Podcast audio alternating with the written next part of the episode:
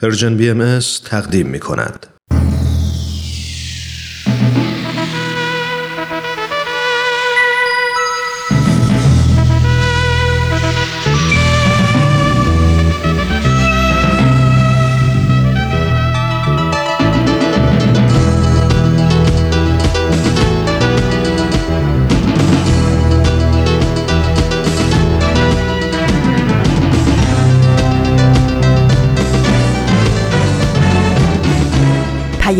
دوست.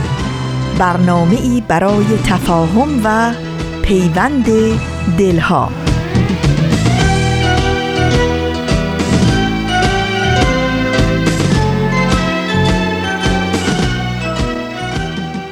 اوقاتتون به خیر شنوندگان عزیز رادیو پیام دوست. امیدوارم که تا به این ساعت روز خیلی خوب و مفیدی رو پشت سر گذاشته باشین و الان هم آماده و حاضر برای شنیدن برنامه رادیویی امروزتون باشین.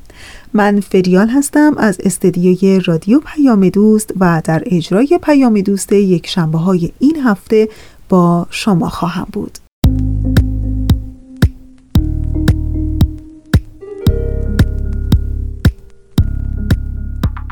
امروز سیوم تیر ماه از سال 1398 خورشیدیه که مطابق میشه با 21 ماه ژوئیه 2019 میلادی.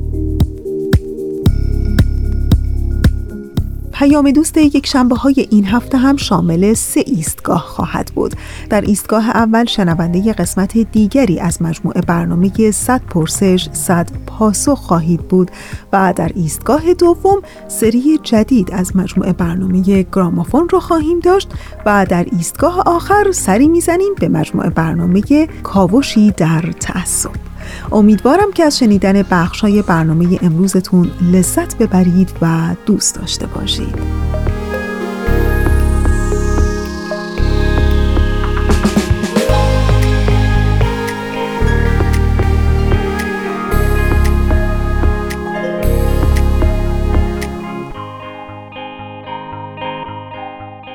حتما شما هم مثل من گاهی از اونچه که از آدم ها بهتون می‌رسه البته منظورم جنبه های ناخوشایند یک رابطه است. ناراحتتون می‌کنه و خاطرتون رو آزرده. خیلی جالب بود. در یک مجله روانشناسی مطلبی دقیقا در همین مورد میخوندم که اتفاقا خیلی آموزنده بود. گفته بود هر آنچه از آدم ها برسد برکت کشف درون ماست. آدم ها و رابطه ها می‌تونن روشن کننده راه خودشناسی ما باشن.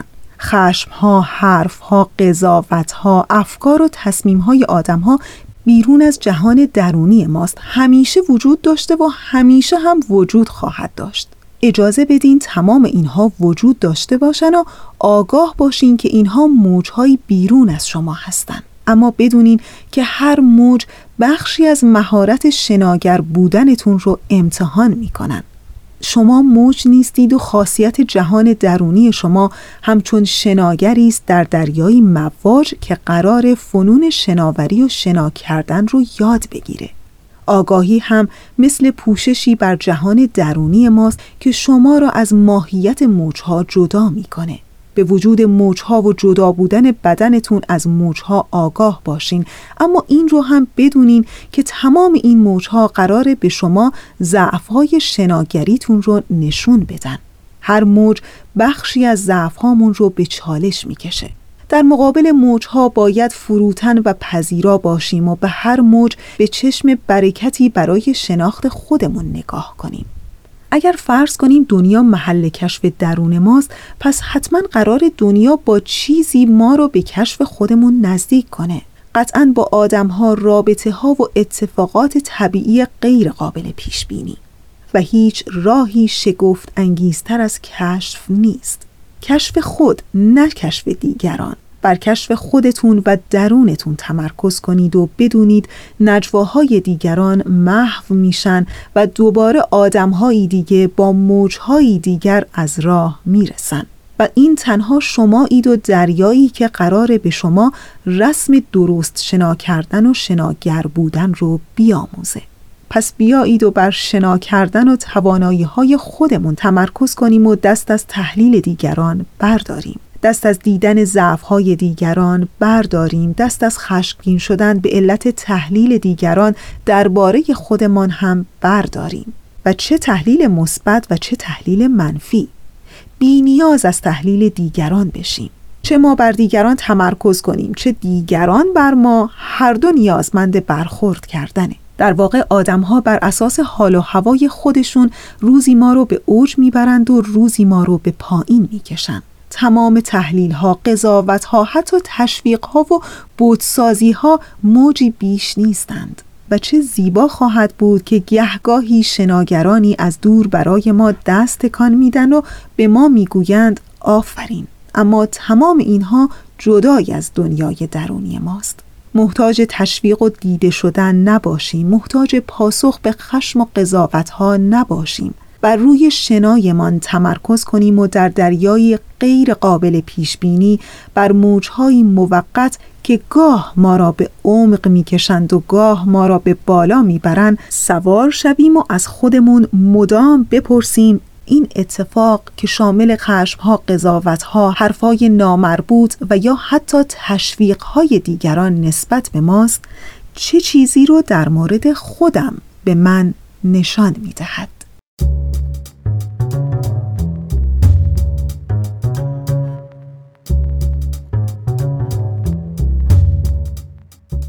مجموعه برنامه 100 پرسش 100 پاسخ. بله در ایستگاه اول برنامه امروز ما. ازتون دعوت می‌کنم به قسمت دیگری از این مجموعه برنامه گوش کنید.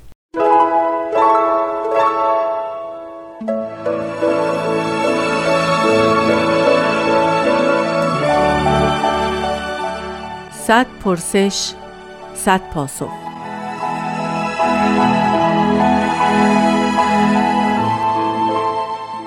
پرسش 25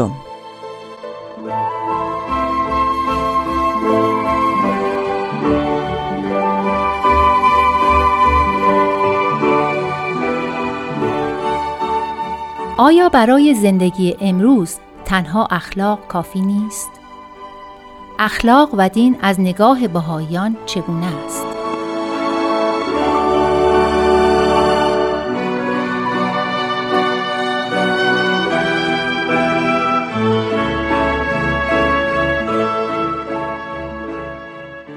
با درود و عرض ادب خدمت شنوندگان عزیز بنده ریاض الفت هستم در مورد لزوم دین و ارتباطش با اخلاق که یکی از بحث‌های بسیار زنده در حوزه مسائل علوم اجتماعی هست. می‌تونیم اشاره به این داشته باشیم که اصولا نوعی لزوم اقلانی و اقلایی ایجاب می‌کنه که ما بحث دین رو در حوزه انسجام اجتماعی مطرح بکنیم. و شاید به طور ساده منظور از دین در اینجا همون ظرفیت هماهنگی و اتحاد بین افراد انسانی در یک جامعه هست. در این حال اخلاق هم نقش بسیار مهمی در این انسجام اجتماعی به عهده می‌گیره و بین علما شاید این بحث وجود داره که حتی کدوم یکی متقدم هستن. آیا اخلاق تقدم داره یا دین تقدم داره؟ که این البته جای بحث خودشو داره و ما به طور ساده می‌تونیم در یک تقسیم بندی ساده اخلاق رو در سه بود مطرح بکنیم. یکی به معنی خود خلق و خو هست به معنی رفتار هست که معنی عملیاتی و ساده جنبه های اخلاق هست. بخش دوم از تعریف اخلاق بحث خوب و بدها یا خیر و شر هست که خب اینجا یک مسئله جدی در حوزه رفتارهای اجتماعی رو به خودش اختصاص میده. چه چیزی کار خوب هست و چه چیزی کار بعد که معیارها اینجا باعث میشه ما خوبی و بدی رو تعریف بکنیم و همینجا شاید مرز تفاوت‌های ظریف بین اخلاق و دین خودش رو نشون بده. و بخش سوم در مورد اخلاق که شاید مهمترین بخش هم هست تحت عنوان فلسفه اخلاق نامیده میشه بحث بایدها و نباید هاست که البته همه می‌دونیم در یک بخش مهمی از همه ادیان احکام نقش بایدها و نبایدها رو به عهده می‌گیرن تحت عنوان اوامر و نواهی. اما اینکه رابطه اخلاق و دین رو در آین باهایی ما چگونه توصیف می‌کنیم به طور ساده می‌تونیم بگیم که شاید این بیت حافظ بسیار توجیه کننده باشه در این بحث ما. بلبل از فیض گل آموخ سخن ورنه نبود این همه قول و غزل تعبیه در منقارش. اصلا اینکه خوبی چیه؟ تعریف خوبی و بدی چیه؟ حتی صدق و کذب کدومه؟ خیر و شر کجاست؟ تمام اینها یک مبانی اقلانی داره البته. منتها اونچه که در عرف ادیان و به خصوص آین بهایی به اون تاکید میشه این است که سرچشمه تعریف خوبی از مفهوم هستی گرفته میشه. بنابراین طبق این رویه ما اخلاق رو ملحق به مفاهیم دینی می‌دونیم و اون رو مقدم بر اخلاق می‌دونیم. اخلاقی که به وسیله عقل بشر قابل تعریف و تنظیم حتی قابل دگرگونی هست. ولی مفاهیم اساسی اخلاق از هدایت الهی سرچشمه می‌گیره. و همونطور که در بحث علوم انسانی هم اشاره کردیم یکی از فیلسوفان بزرگ می‌تونیم بگیم معاصر که معاصر با همون مبین آیات آین باهایی که حضرت عبدالبها باشن در سفر غرب حتی ملاقاتی هم می‌کنه با ایشون تحت عنوان هانری برکسون اصلا کتابی داره به نام دو سرچشمه اخلاق و دین و در اونجا این بحث رو مطرح می‌کنه به نحوی از انها که بخشی از اون رو ما در همین چند جمله که خدمت عزیزان ارائه شد مطرح کردیم. به حال بحث مهم اخلاق و دین این است که اون ارزش های متعالی انسانی مطرح بشه و ما بتونیم ارزش های متعالی رو بر حسب تعریفی که دارن عملیاتی بکنیم. شاید فرق اخلاق و دین همینه در جنبه عملیاتیش باشه. من می‌تونم اشاره بکنم به یکی از صحبت هایی که حضرت عبدالبها در همین سفر غرب و در پاریس تحت عنوان خطابه در 1911 ایراد کردند و اونجا اشاره می‌کنن که جمعی ملل عالم از حیثیت اقوال کاملند. جمعی ذکر می‌کنند که محب خیرند. جمعی می‌گویند صدق مقبول است و کذب مزموم امانت فضیلت عالم انسانی است و خیانت ذلت عالم انسانی. دلها را خوشنود کردن خوب است نه دلها را شکستن. مهربانی خوش است نه بغض و اداوت عدل خوب است نه ظلم. رحمت خوب است نه زحمت و اذیت. حسن اخلاق خوب است نه سوء اخلاق. نور مقبول است نه ظلمت. علم عزت انسان است نه جهل. کرم خوش است نه بخل. توجه به خدا خوب است نه غفلت از خدا. هدایت خوش است نه زلالت و امثال ذالک. ولی جمعی اینها در عالم قول میماند. عملی در میان نیست. هر نفسی به هوا و هوس خود مشغول است. هر کسی در فکر منفعت خیش است. ولو مذرت دیگران در آن باشد. انتها. پس در این توضیح از حضرت عبدالبها می‌بینیم که تفاوت اخلاق و دین در همینه. عملیاتی شدن ارزشها که به نحو احسن در حوزه ادیان و به خصوص آین بهایی مورد توجه قرار گرفت.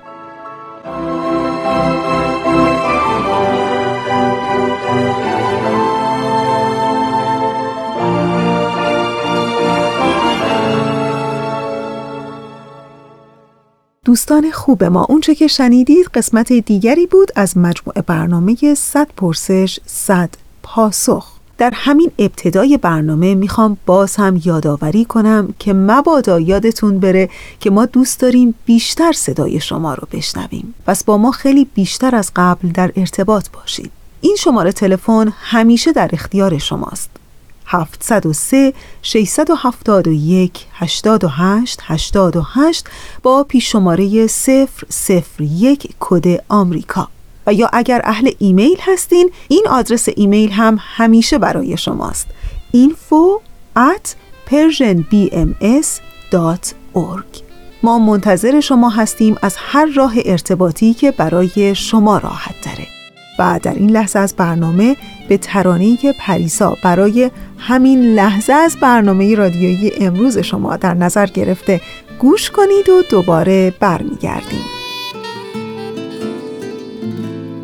زمان تاریک و رهباری بشر سردرگم و خسته. اسیر دست اوهامه پر پرواز او بسته.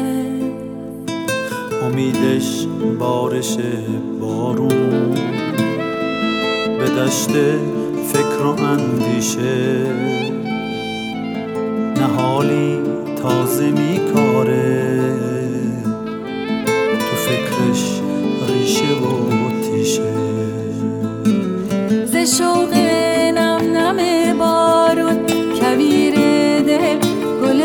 ز شوق نم نم بارون کویر دل گلستان شد.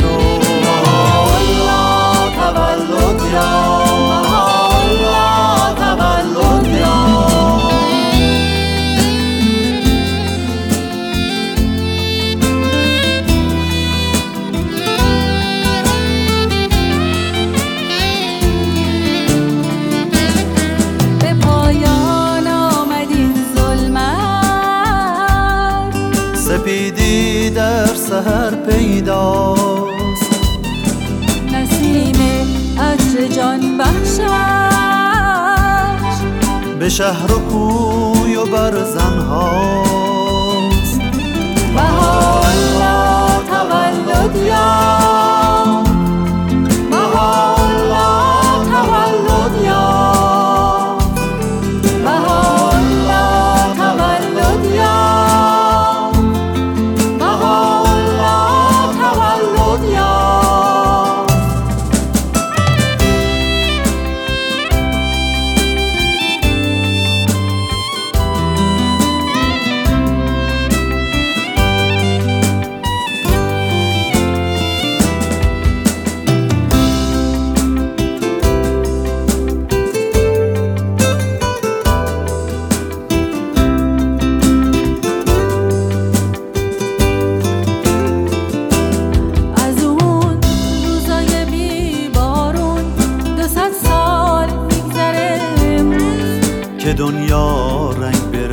رنگ داره کویر سینه گل بارون آدم ها دستاشون تو هم صمیمی گرم و پرشورن. دلا از عشق هم لبریز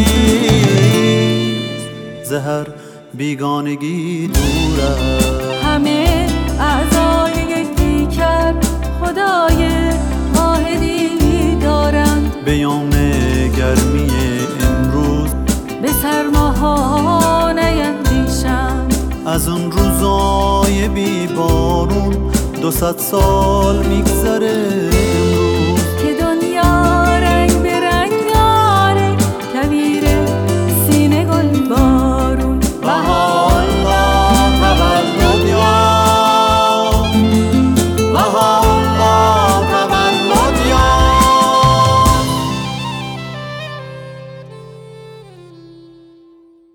مجموعه برنامه گرامافون از نوع سری جدیدش. بله در ایستگاه دوم شما می‌تونید شنونده قسمت دیگری از سری جدید مجموعه برنامه گرامافون باشین. ازتون دعوت می‌کنم به این قسمت گوش کنید.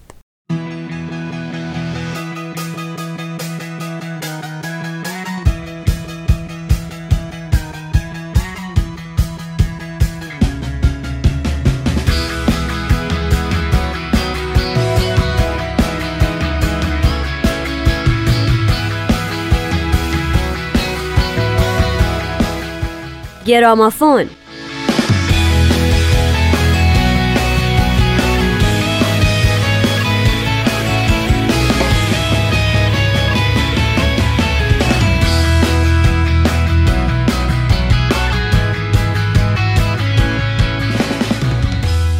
شنوندگان عزیز وقت شما به خیر.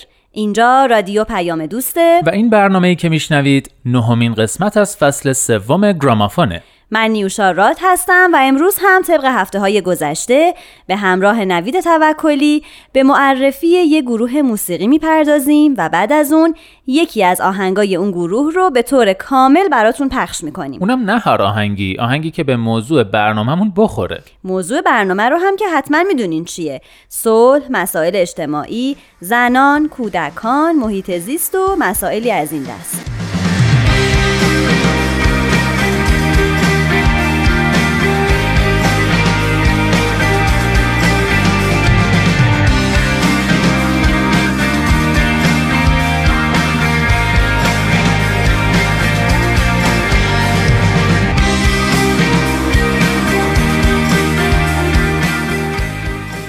خب امروز میریم سراغ یه گروه موسیقی انگلیسی پروگرسیو راک به نام ریر برد که در سال 1969 تشکیل شده.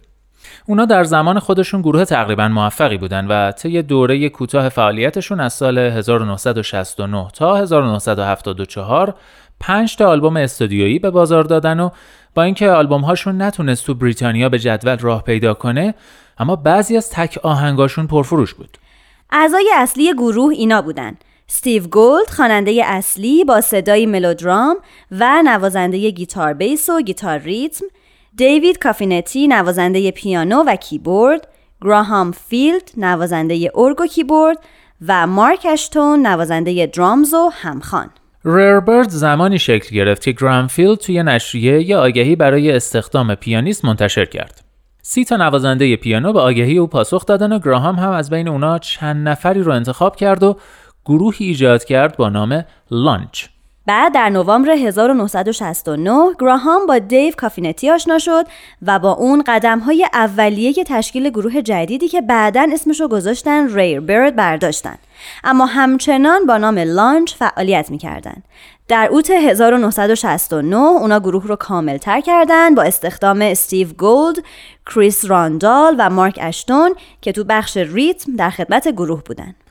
Lunch تا مدتی فقط شامل کیبورد و ارگ و پیانو بود. اما بعد از آلبوم دومشون اندی کورتیس رو به عنوان گیتاریست به جمعشون اضافه کردن و در نتیجه سبک موزیک خودشون رو بیشتر در مسیر موزیک فولک هدایت کردن. استیو گولد هم که با نوازندگی گیتار آشنایی داشت علاوه بر خوانندگی گیتار هم به دست گرفت و از اون پس گیتار حرف اصلی رو در موزیک اونا می‌زد.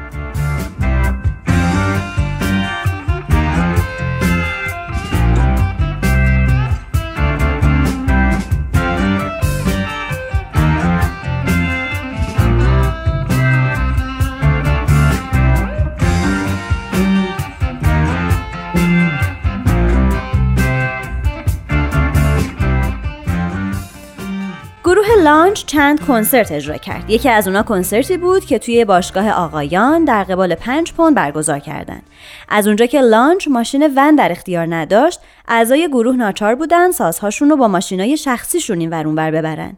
همین عدم جابجایی درست سازهای الکترونیک باعث شد که توی یکی از کنسرتاشون کریس دچار برق گرفتگی شدید بشه و در نتیجه کنسرت متوقف شد. اما دو هفته بعد از این ماجرا اونا تونستن با کمپانی Charisma Records قرارداد امضا کنن و شروع کردن به کار بر روی اولین آلبومشون. راندال و گولد قبل از پیوستن به گروه ترانه‌ای نوشته بودن با نام به یاد دو سگ شجاع To the Memory of Two Brave Dogs. برای اولین آلبوم اونا اسم ترانه رو تغییر دادن به Iceberg و در اولین آلبومشون منتشرش کردن. گروه Lunch بلافاصله بعد از اینکه اولین آلبومشون رو منتشر کردن اسم گروه رو تغییر دادن به ریر برد آلبوم های بعدی ریر برد از Your Mind Flies By در سال 1970 Epic Forest در سال 1972 Somebody is Watching در سال 1973 و Born Again در سال 1974 منتشر شدند. این گروه عاقبت در سال 1975 منحل شد. تو این وسط مسطا در اوایل سال 1971 گراهامفیلد گروه به خاطر اینکه می‌خواست برنامه های حرفه‌ای خودش رو دنبال کنه ترک کرد و بالاخره هم گروه بعد از اون آلبوم بورنگن در سال 1975 همینطور که نیوشا گفت منحل شد.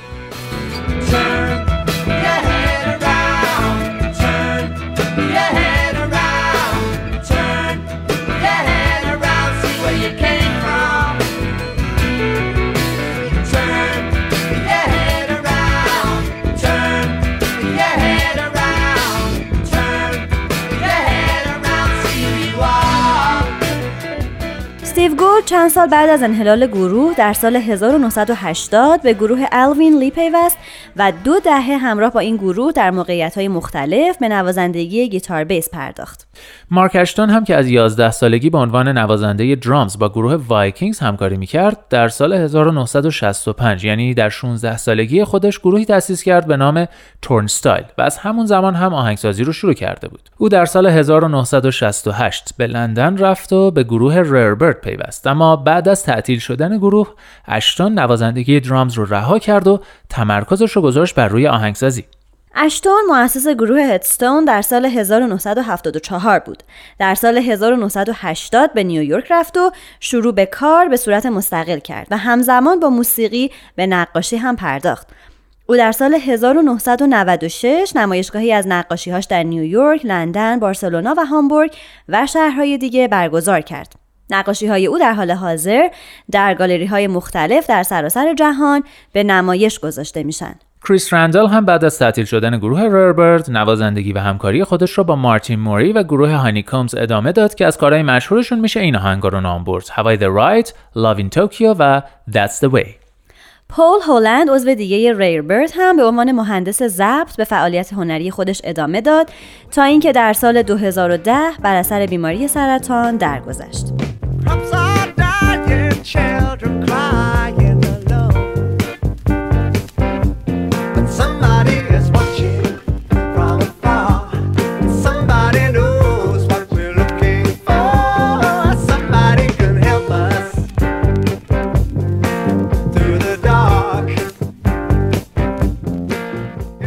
اما امروز از رربرد آهنگ سیمپاتی یا همدردی رو انتخاب کردیم که میشه گفت مشهورترین آهنگ رربرده که در اواخر سال 1969 منتشر شده و در ایتالیا و فرانسه به رتبه یک رسیده و در سراسر جهان بیش از یک میلیون نسخه فروش داشته که نزدیک نیمی از این مقدار فقط در فرانسه بوده. این آهنگ تو بریتانیا هم خوش درخشید و تا رتبه 27 بالا اومد و برای 8 هفته هم در جدول باقی موند. همدردی بارها و بارها بازخونی شده از جمله گروه The Family Dog که یه گروه انگلیسی بودن در سال 1970 این آهنگ رو بازخونی کردن و موفق شدن تا رتبه دوم هلند رو به دست بیارن. در سال 1992 هم یک گروه راک بریتانیایی به نام ماریلیون این آهنگ رو بازخونی کردند و در نتیجه همدردی یا سیمپاتی دوباره به جدول بریتانیا راه پیدا کرد و این دفعه 17 هم شد. در سال 2001 هم گروه فیثلس بخشی از سیمپاتی رو در آهنگی به نام عشق ناکافی یا Not Enough Love گنجوندن و اسم آهنگ رو هم از روی یک بخش همسرایی همدردی انتخاب کردن. And sympathy is what we need, my friend. And sympathy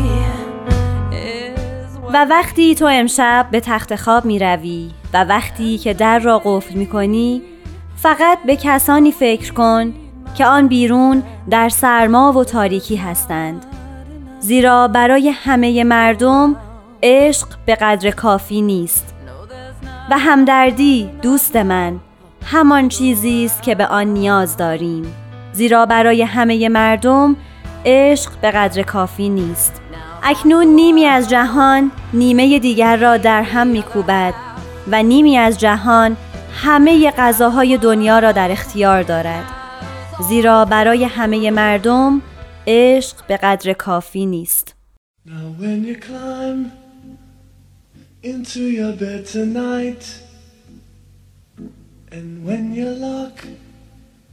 And bolt the door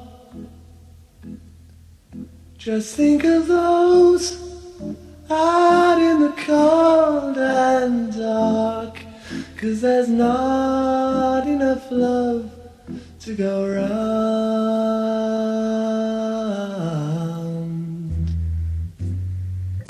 And sympathy is what we need, my friend. And sympathy is what we need.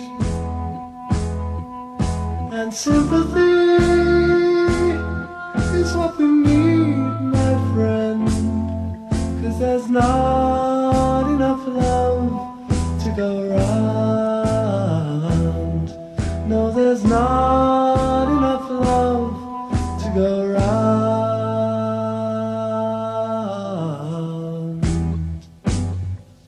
Now half the world hates the other half, and half the world has all the food, and half the world lies down and quietly starves, cause there's not enough love to go round.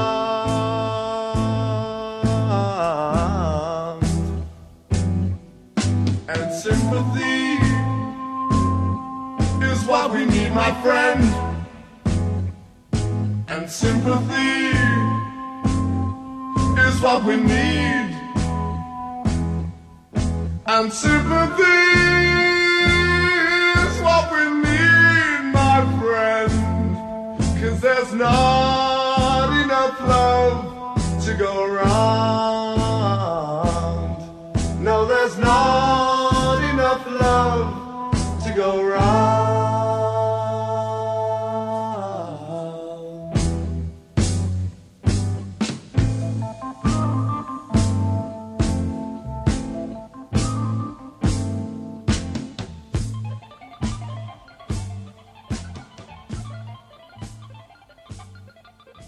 دوستان عزیز ما اونچه که شنیدید قسمت دیگری بود از سری جدید مجموعه برنامه گرامافون.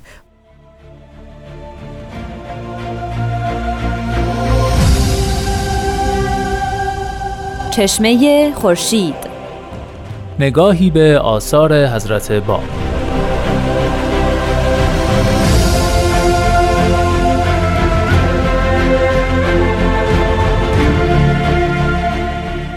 در واقع باید از نام ایشون شروع بکنیم. نام ایشون پیوند دو تا اسم بسیار مهم در دیانت اسلامه نام حقیقی ایشون سید علی محمد که در شیراز متولد شدن و گویا از دو کلمه ترکیب شده. علی سه حرفه و محمد چهار. چهار حرف. جمع اینها میشه هفت حرف. بنابراین مرادشون از اون سب آیا اینجوری نباید بگیم که این حدیث راجع به جستجوی انسان راجع به خدا؟ مسئله همینجاست. که اگر سید کازم نمی بود یا فوت کرده بود از القاب یا عباراتی نظیر چیزی که از حضرت باب خواسته بودن توبه بود. یعنی بگویند که هیچ دعوی جدیدی ندارن. اما حضرت باب سراحتا بیان فرمودن که هر آنچه را که شما منتظر ظهور او بودید حضرت باب میفرمایند مهمترین رکن در شریعت مسئله حب هست. یعنی محبتی که انسان باعث میشه در سلوک به مدد او گامی به جلو برداره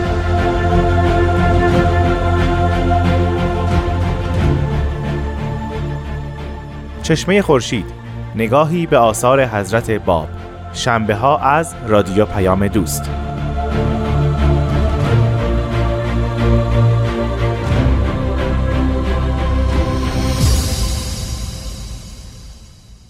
دوستان خوب و عزیز ما. در این لحظه از برنامه ازتون دعوت می کنم به کلمات مکنونه یکی از آثار حضرت بهاءالله شارع دیانت بهایی با صدای خانم شکوه رضایی گوش کنید.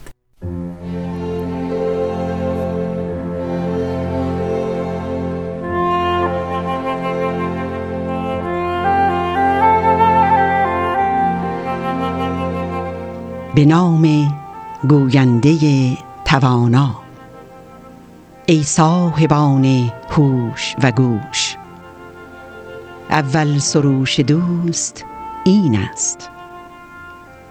ای بلبل معنوی جز در گلبن معانی جای مگزین. و ای هدهد سلیمان عشق جز در سبای جانان وطن مگیر.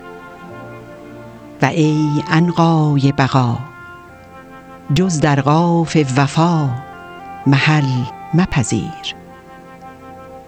این است مکان تو اگر بلا مکان به پر جان برپری و آهنگ مقام خود رایگان نمایی.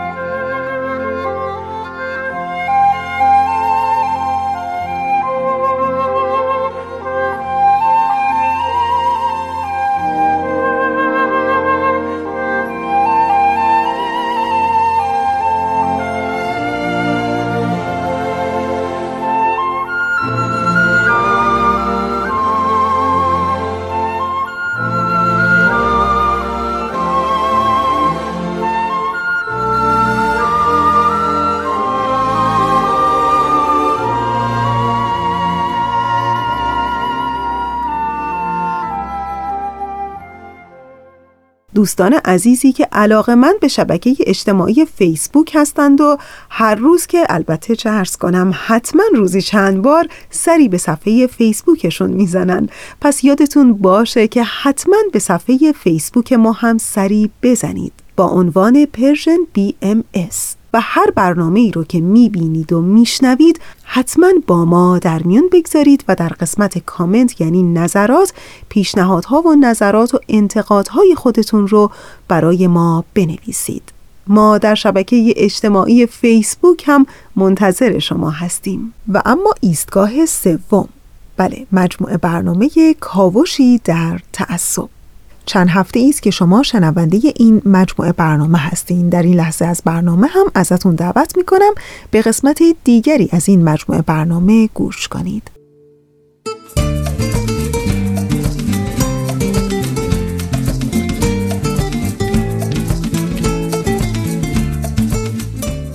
کاوشی در تعصب.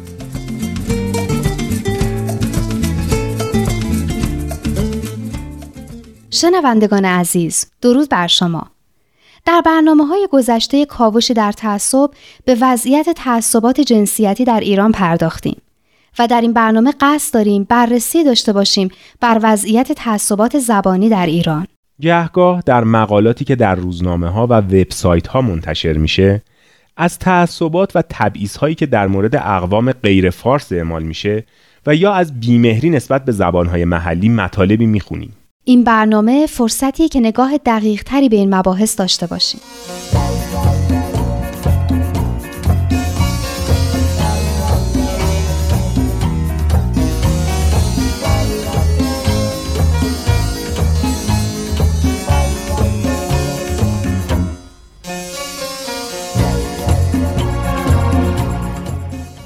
به نظر می‌رسه یکی از اساسی ترین تبعیضاتی که بعضی از نویسندگان مطرح می‌کنن اینه که اقوام ایرانی از استفاده از زبان خودشون در مدارس و رسانه های محلی محروم هستند و به همین علت دانش آموزانشون به علت اینکه تسلط کافی به زبان پارسی ندارند در آموختن مطالب دچار سختی و مشکل میشن و نسبت به بقیه دانش آموزان در شرایط نامطلوب تری قرار می‌گیرن.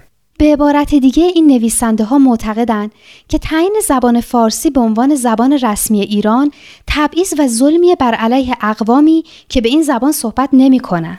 از طرف دیگه زبان پارسی از دیرباز زبان رسمی ایران بوده و با اینکه زبان پارسی زبان مادری بسیاری از ایرانیان نبوده ولی همه اونها زبان و ادبیات پارسی رو یکی از پایه های اصلی ملیت خود و مال خودشون می‌دونستند. درسته به جز دویست سال اول بعد از حمله اعراب به ایران در دوره همه سلسله های ایرانی از سفاریان و سامانیان و غزنویان و سلجوقیان و عطابکان و شیروانشاهان و خارزمشاهیان و ایلخانیان و ترکمنان و صفویان و افشاریان و زند و قاجار همه و همه همیشه زبان فارسی دری تنها زبان رسمی و مشترک همه ایرانی ها بوده. یعنی با اینکه ایران دارای تنوع زبانی بوده و زبانها و گویشهای مختلفی در سراسر ایران متداول بوده ولی زبان پارسی زبانی بوده که همه کسانی رو که به زبانهای مختلف صحبت می‌کردن به هم میپیوسته و ارتباط می‌داده و زبان دیوانی و زبان فرهنگ فاخر ایرانی به شمار می اومده. میشه گفت زبان فارسی مهمترین عامل ایجاد هویت جمعی در میان اقوام ساکن در اقلیم فرهنگی ایران بوده. درسته ادبیات ممتاز ایران تقریبا بدون استثنا همیشه به زبان پارسی بوده و زبان پارسی وسیله اصلی ارتباط بین سرزمین هایی بوده که بسیار دور از همدیگه قرار داشتند. از سمرقند و بخارا گرفته تا اصفهان و پارس و از قفقاز تا لاهور. مشروط خواهانی که قانون اساسی رو تدوین کردن با اینکه از اقوام مختلف بودن باز زبان فارسی رو به عنوان زبان رسمی کشور تعیین کردند و این نشون میده که زبان فارسی رو زبان خودشون می‌دونستن و ضدیتی با اون نداشتن. در حقیقت خیلی از روشنفکران ایرانی معتقد بودند که ملیگرایی و ناسیونالیسم چیزیه که می‌تونه ایران رو از چنگال استعمار دور نگه داره. بله به خصوص که تبلیغات پانتورکیستی دولت عثمانی آذربایجان ایران رو هدف گرفته بود و این سرزمین رو ترغیب به جدایی از ایران و بنای یه سرزمین نوین پانتورکیستی می‌کرد. عثمانی ها حتی توی قلمروی خودشون مدارس فارسی زبان رو تعطیل کردند و کتاب های فارسی رو از بین بردن.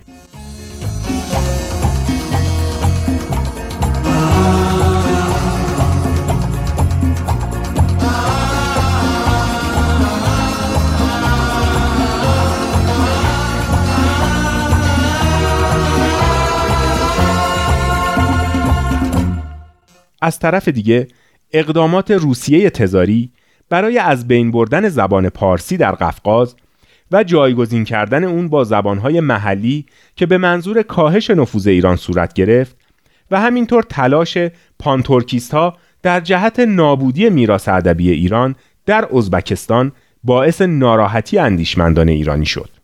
این شد که خیلی از روشنفکرای آذربایجان از جمله بزرگترین حامیان تمامیت ارزی و استقلال ایران و خواهان گسترش ملیگرایی بر اساس زبان فارسی شدند. اونها بر تداوم کاربرد زبان فارسی به عنوان زبان آموزشی و اداری و مکاتباتی در آذربایجان اصرار داشتند. بنابراین میشه به این نتیجه رسید که زبان پارسی به عنوان زبان مشترکی که اقوام مختلف ایرانی رو به هم میپیوست و هم به عنوان عاملی برای ایجاد هویت ملی و حفظ یک پارچگی ایران در مقابل نیروهایی که سعی در تجزیه اون داشتند در طول قرنها به عنوان زبان رسمی و آموزشی و اداری تثبیت شده بود. و این چیزی بود که هم دولتها اون رو به صلاح ملت ایران می‌دونستند و هم روشنفکرا و مصلحین اجتماعی و فقط بعد از ایجاد مدارس مدرن و اهمیت یافتن آموزش عمومی و رسانه های جمعی بود که کسایی که زبان مادریشون فارسی نبود نسبت به بقیه خودشون رو در وضعیت نامطلوب تری دیدن. اینه که انتخاب زبان پارسی به عنوان زبان رسمی نه به عنوان یک حرکت تبعیض‌آمیز و از روی تعصب بلکه برای تحکیم هویت ملی ایرانی صورت گرفت. اما این مانع از اون نمیشه که در همین چارچوب و ضمن حفظ همین هویت ملی تسهیلاتی برای کسایی که زبانشون فارسی نیست فراهم کنیم و ترتیبی بدیم که این اقوام رسانه هایی به زبان خودشون داشته باشن. یا اینکه مثلا بچه ها در مدارس هم زبان مادری و هم زبان فارسی رو یاد بگیرن.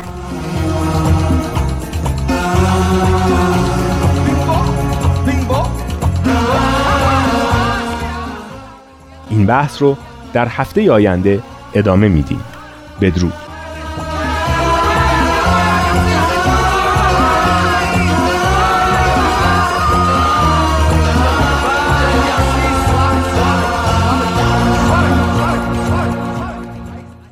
شنیدین آلبرت الیس روانشناس به نام آمریکایی در مورد خوشبختی چی میگه؟